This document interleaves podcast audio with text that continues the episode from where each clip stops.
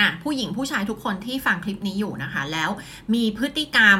ชอบสั่งสอนแฟน ชอบบังคับแฟน มีกฎกติกามากมายให้กับแฟนนะคะะควบคุมไปไหนได้บ้างทำอะไรได้บ้างแต่งตัวยังไงได้บ้าง ควรจะทำนั่นควรจะทำนี่นะคะคือมีนิสัยที่เป็นเหมือนคุณครูนะคะผู้ปกครองนะคะควบคุม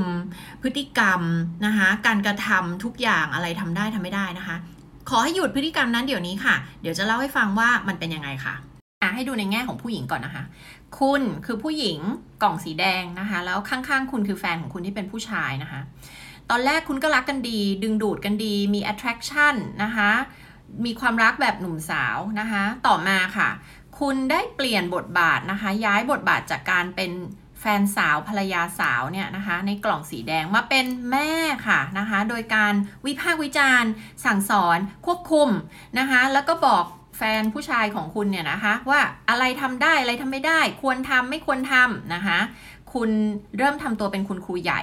นะคะเข้าไปควบคุมแล้วก็สั่งสอนเขานะคะมันเป็นอะไรที่คุ้นๆไหมคะ มันเหมือนแม่ไงคะ มันเป็นบทบาทแม่ค่ะ ทีนี้มันก็เลยไม่น่าแปลกใจใช่ไหมคะ ที่ คุณผู้ชายเนี่ยเขาเริ่มที่จะค่อยๆหมด ความรู้สึกดึงดูดต่อตัวคุณ เพราะว่าอะไรคะ เพราะไม่มีใครดึงดูดกับแม่ตัวเองหรอกค่ะ ถูกไหมคะ ทั้งในเชิงของความดึงดูดทางเพศนะคะ ความดึงดูดแบบที่ความพิศวาสแบบในเชิงของแฟนอะถูกไหมคะ เพราะอะไร เพราะคุณได้กลายเป็นแม่เขาแล้วไงคะนะคะ เพราะฉะนั้นใครที่ทำแบบนี้อยู่หยุดเลยนะคะ เดี๋ยวจะให้ดูเวอร์ชั่นของคุณผู้ชายที่ชอบควบคุมแฟนด้วยค่ะ